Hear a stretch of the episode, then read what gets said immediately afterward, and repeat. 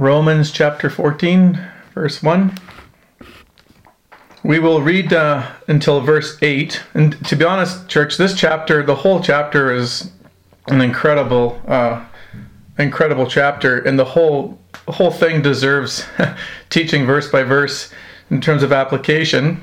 But um, I don't have the time in one sermon to do it in one shot. So I've chosen the verses that I feel are important to us and although I'm preaching from verses 1 to 8, I will be referring to different verses in the entire chapter throughout to add, to make sense of the whole thing. But for the simplicity of our morning prayer or our morning time in the Word, we'll just uh, read 1 to 8.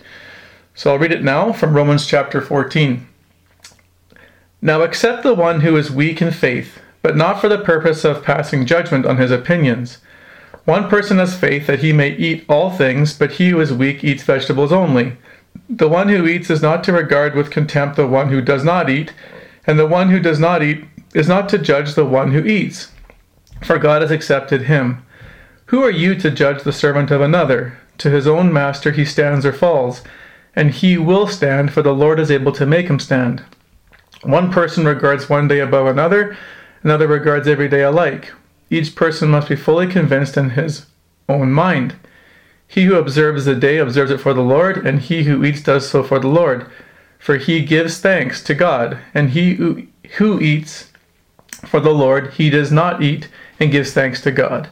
For not one of us lives for himself, and not one dies for himself. For if we live, we live for the Lord, or if we die, we die for the Lord.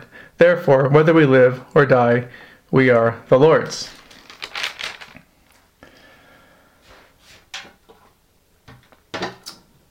Last week we learned from the book of uh, Chronicles and took our cues from the life of Asa in terms of how to respond in the midst of this uh, virus that's going around and the economic situations. I decided to do another sermon in response to this, and this will be our last one as uh, we'll move into Easter, then back into Timothy. But I wanted to talk about this passage because I want us to remember that God cares about how we respond and think in regards to situations like these. And so I want to talk to us as a church about how we're to treat one another within our community in the decisions we make in response to this virus. Now, I want to just first of all start by diving into the latest update I got from the government of Alberta in terms of regulations for all the citizens in its province. And this this uh, this is the um, came from the website from the government of Alberta. This is regards to mandatory self-isolation. It says 14 if mandatory self-isolation 14 days if they've returned from an international travel or have come in close contact with someone with COVID. 10 days if they've been have any symptoms that are not related to a pre-existing illness or health condition. Cough or fever, shortness of breath, runny nose, and sorry, my, my thing's blocking me here, or sore throat. Okay, so these are the mandatory self isolation procedures. Now, in terms of social distancing, the government has other rules. They make it clear this is not the same as self isolation. So, so, social distancing is not the same. He said it says this: you do not need to remain indoors. You do not need to remain indoors, but you but you do need to avoid being in close contact with people keep at least, and here's, they, they, they define it now, what close means. Keep at least six feet apart, about the length of a hockey stick, from others when going out for groceries, medical trips, and other essential needs. Uh, wash or sanitize your hands after touching communal surfaces, etc., etc. There's a few other little uh, things, but the key ones here it's not the same as self isolation. You don't have to remain indoors, and just if you do hang out with people, you can be indoors, but keep at least six feet apart. Now, in regards to mass gatherings, this is what they say. There should be no gatherings with more than 15 people allowed, including conferences, worship gatherings, weddings, and weddings, and so on. Now, fewer than 15 people are to be cancelled if the event includes any attendees traveling from outside of Canada, has its focus attendees who are members of critical infrastructure like healthcare workers and first responders, Now, this is important. It doesn't say if it has one individual, it says as its focus. So, the way I read that is if you had a healthcare worker in your group, you could still meet. Okay? Um, has attendees from demographic groups at greater risk of severe disease, 60 plus medical conditions, and has attendees participating in activities that promote disease transmission, like singing, sharing foods or beverages. So these are the mandates of the government rules. And I think these are important to understand. So here's my question to you how have you personally responded to these regulations in terms of what has been laid out by the government? More importantly, how have you viewed others in relation to their compliance to these regulations? I'll make it very, very uh, specific in terms of application. If we held a Bible study at our church outdoors with eight people, would you come? If we sat six feet apart, would you come if there was six people? Would you come if there's only three? What if we had it indoors and we and we sat six feet apart and held to these government regulations? Remember, the regulations are 15, 15 or more. If we had three people, six people, whatever, and had it indoors, and we sat six feet apart, would you come to the Bible study? The next question is how did you come to your conclusions? And what influenced your decision of, to whether you would come or not come? But the final question, the most important one, is this For those of you who would attend, how would you view those who were invited but didn't show up? Would you, what would your opinion of them be? On the flip side, for those of you who wouldn't attend, how would you view those who did show up to that Bible study? How would you think about them? Now, this is an important scenario, church, because you will have landed on one side or the other. You'll either have decided to come or not to come. There's, you would have chosen one or the other. And this is really important for us to think about because it doesn't matter where you landed on that side of the coin. Paul has something to say to all of us. And we pick this up in Romans in chapter 14. When Paul wrote this letter, and specifically this chapter, the church in Rome was very much like the church today. It was made up of a real mixed bag of people with all sorts of different social, cultural, and religious backgrounds there were two primary groups of people. There were the Jews who had placed their faith in Jesus Christ, uh, but they come from a history where observing the ceremonial aspects of the laws, such as like food regulations and certain religious days, were important to them. On the flip side, there were Gentiles who had also placed their faith in Christ and were worshiping God under the exact same roof as the Jews, but they'd come from a background of idolatry and sort of like loose living, with very little regulations over their lives. Now, you can see how this would present a problem within the church in terms of potential for disunity and divisions relationally.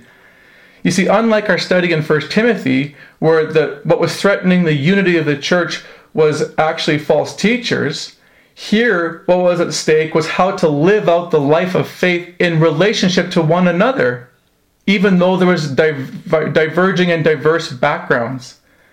And so the question became how do we sort of live out our preferences in the church in terms of some of these areas of food and days? And this is the main issue in Paul. If you look in verse 2, he says, One person has faith that he meet they, that he may eat all things. Right? So again, it's an issue of food originally in verse 2. What's right and wrong in terms of food in relationship to God? As a faith expression. And then verse 5, he talks about days. What religious days and festivals and feasts are to be observed and which ones aren't, as a life expression to God. Now, this is super important here, church, because again, it's very applicable to our situation.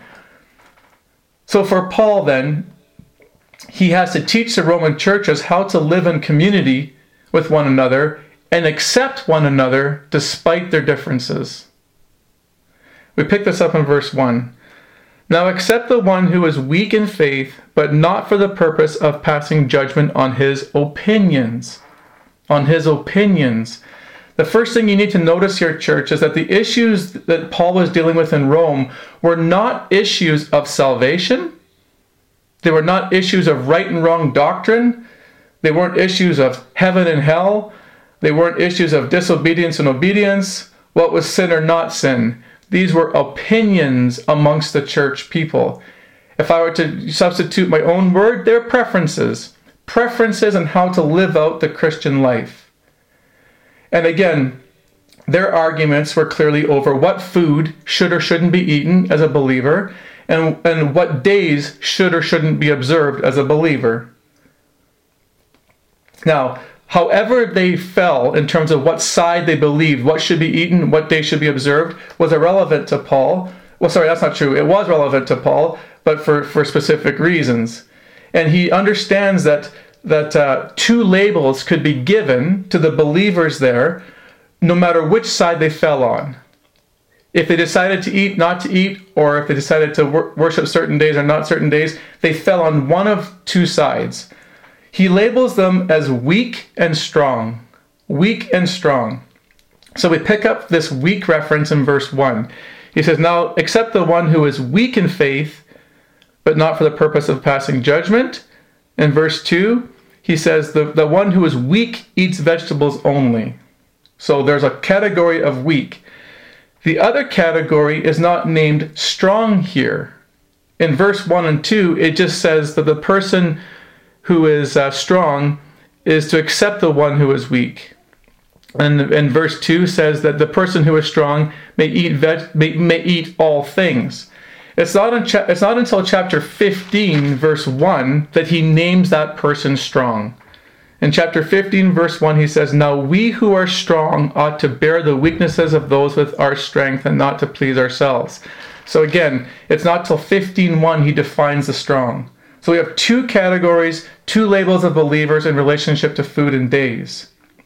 Now, let me first define to you what weak and strong is not. and I say this very loudly. If I had a megaphone and I knew I wouldn't deafen you, I'd yell this into a into a megaphone for all of you to hear and, and bust your ears open. This is what a reference to weak and strong is not. Weak and strong has nothing to do with one's intelligence. Nothing to do with one's intelligence. Also, it has nothing to do with one standing before God. Whether you love Him or He loves you, nothing like that.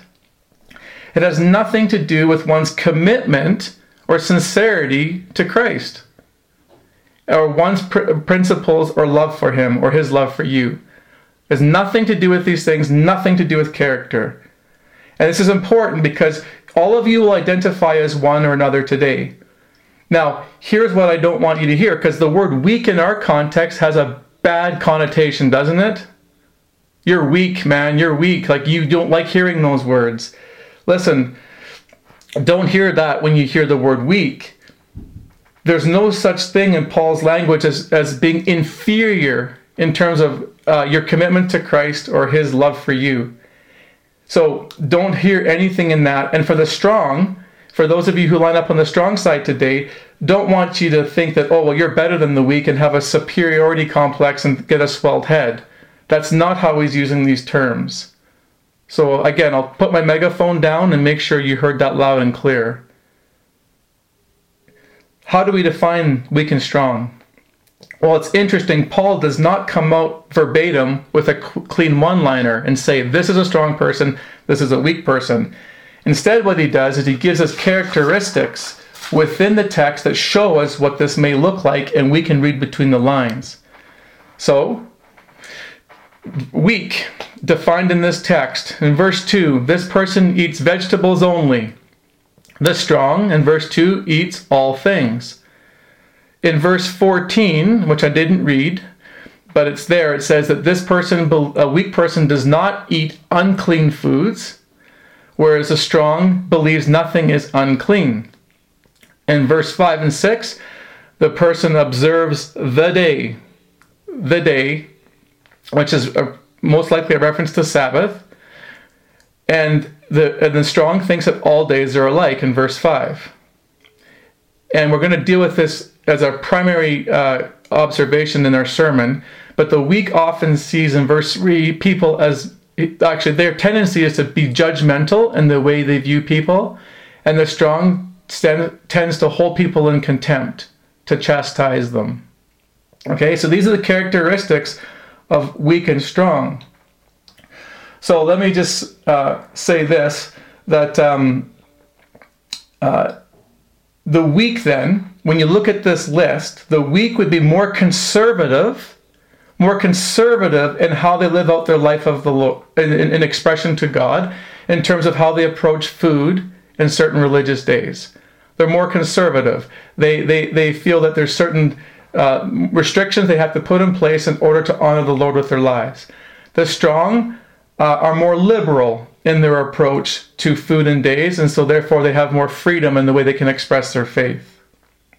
Now, who would these people be in this context? Well, remember the church is made up of a mixed bag of people, all sorts of different backgrounds.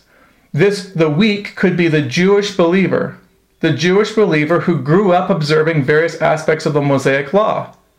They grew up with grandpa and grandma and generations before them uh, worship, uh, honoring the Mosaic law. And so clean and unclean foods were part of the Mosaic law. Keeping the Sabbath and obeying feasts and festivals were all part of being a good observing Jew. And so when they became a Christian, this is part of their fabric, and they didn't want to let these things go. And so by keeping these things, um, again, not as a means of salvation, but as a way of love expression, this was their way of showing commitment to Christ. In the same vein, another person could be a proselyte. A proselyte. Now, that's a fancy word. All it means is this you could be a Gentile who was not Jewish by birth, who was attracted to the purity of the Jewish way of life. And so you could convert to Judaism by getting circumcised and obeying the Mosaic law, and you'd be welcomed into the Jewish community. So you also could be a weak brother if you uh, believed that uh, it was important to like, eat certain foods and to uh, observe like you know unclean clean laws on certain days and so on and so forth. Another person who could be weak in this context would be a person who was steeped in idolatry and say sexual morality, who been part of the pagan temple worship feasts and whatnot, and they were Gentile.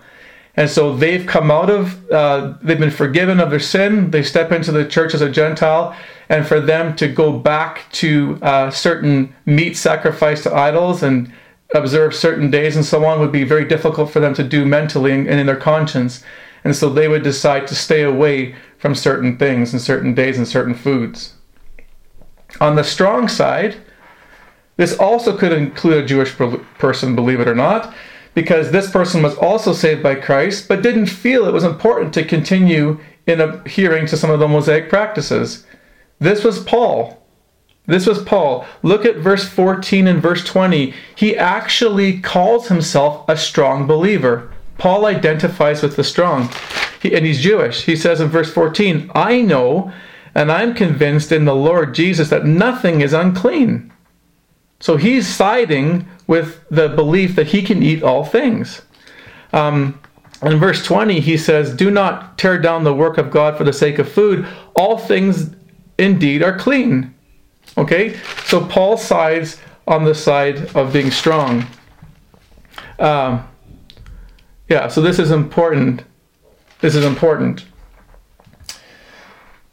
So Another person who could be strong, though, would also be a Gentile who had found freedom in Christ, forgiveness in sin, but for whatever reason, in the, the way they experienced Christ, the, the, their past had no grip on them. And so there was no violation in terms of the foods and the days that they observed.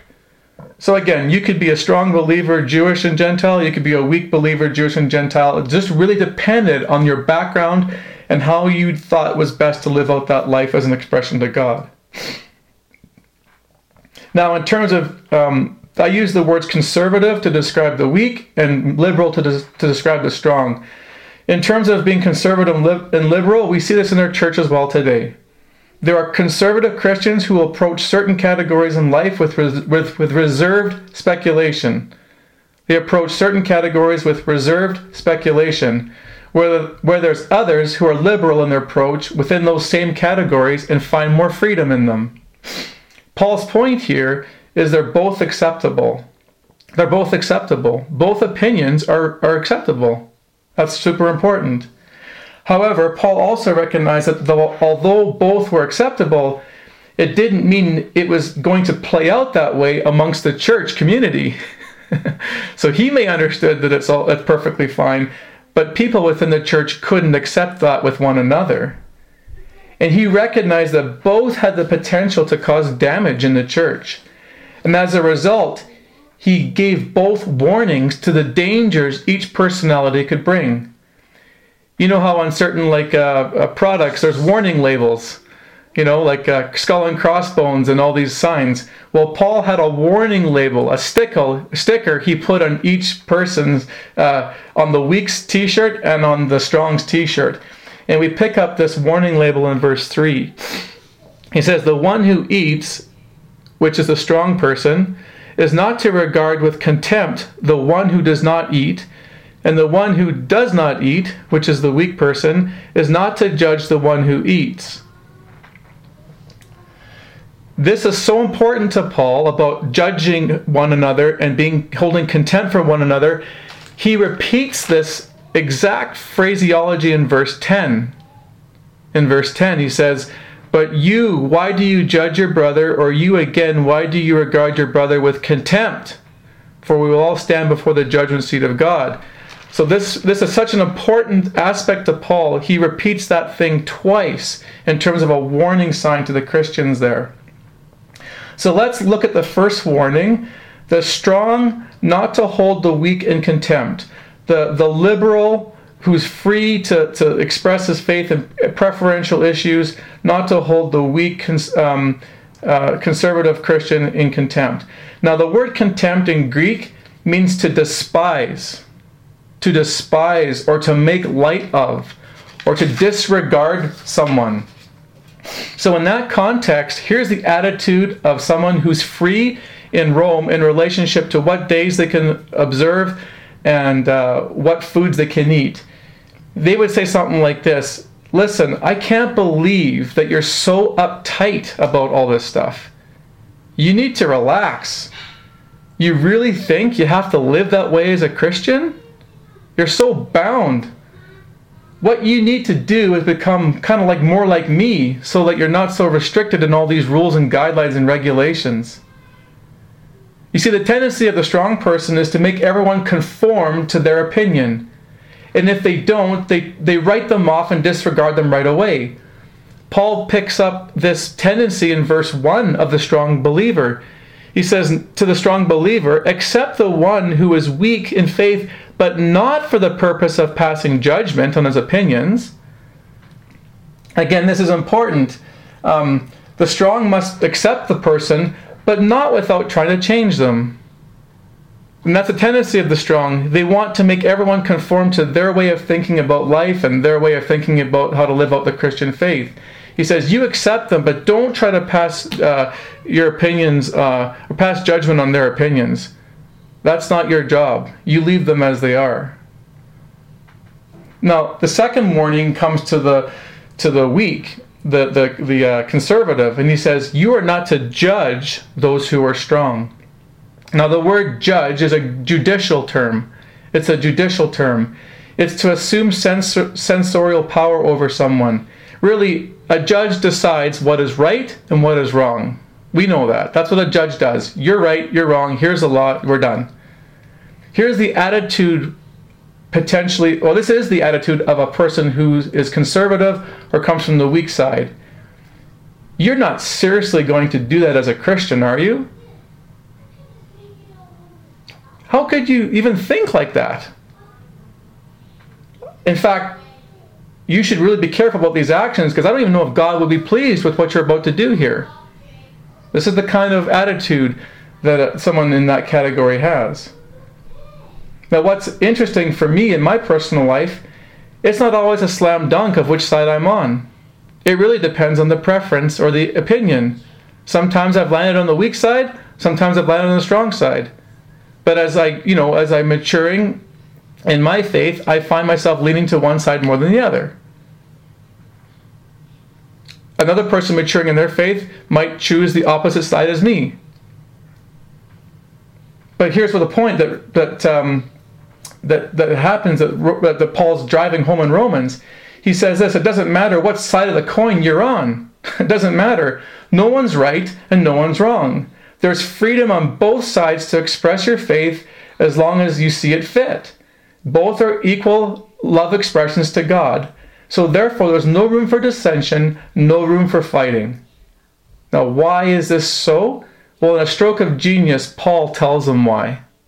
Look at verse 3. He says, For God has accepted him. You could substitute the word them because he's speaking to weak and and strong combined. So for God has accepted them. So he's saying this to the church in, in Rome. You might make a distinction between your brother and your sister in Christ, but you know what? God has not.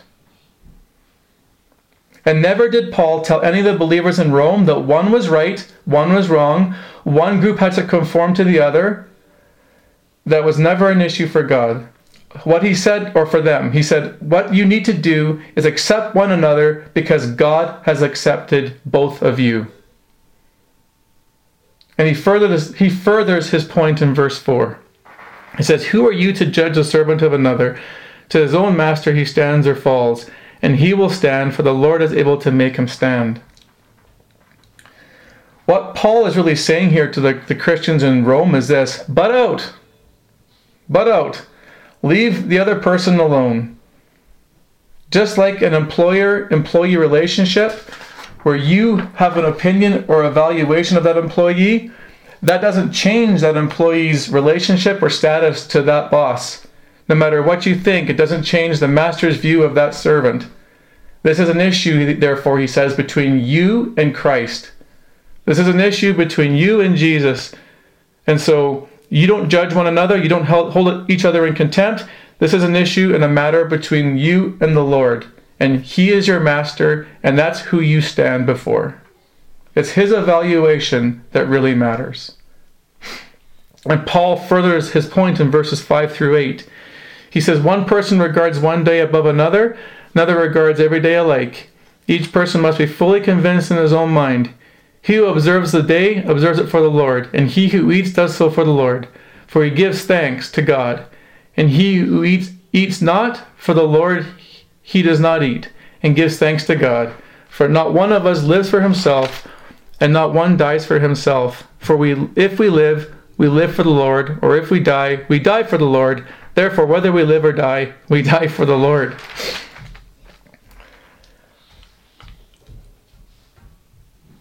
I don't know if you noticed here, but uh, Paul makes it pretty clear. And whatever decision one makes in terms of how they want to express their faith in matters of opinion and preference, the key factor in that decision is that you do it in honor and devotion towards Jesus Christ. You notice for the Lord or are the Lord, like the word Lord occurs six times in these verses. Six times in these verses.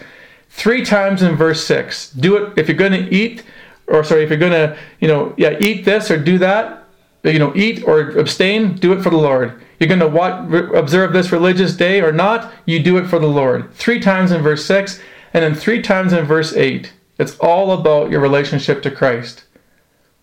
The issue, of course, in that context was the issue of religious days and food. And Paul says this it's not necessary for both groups to come to an agreement. One can disagree and still be right with God. Each person is to take these matters up with the Lord and reach their own judgment. And this needs to be the same for us, church, in the way we respond to this COVID thing. And I want to read this to you uh, uh, to, to finish off the sermon before the lessons. James Dunn says this absolutely brilliantly, and this is why I read commentaries and I rely on people smarter than me to help me understand the Word of God many times. He says the convictions of one should not be used as a stick to beat the other, speaking to the strong, or as a yardstick by which to judge another, which is the weak. Such issues lie wholly with the Lord. Amen. Amen. The strong tend to beat people down for not thinking like them, and the weak team try to separate themselves and make themselves yeah, make a, device, a division in that way.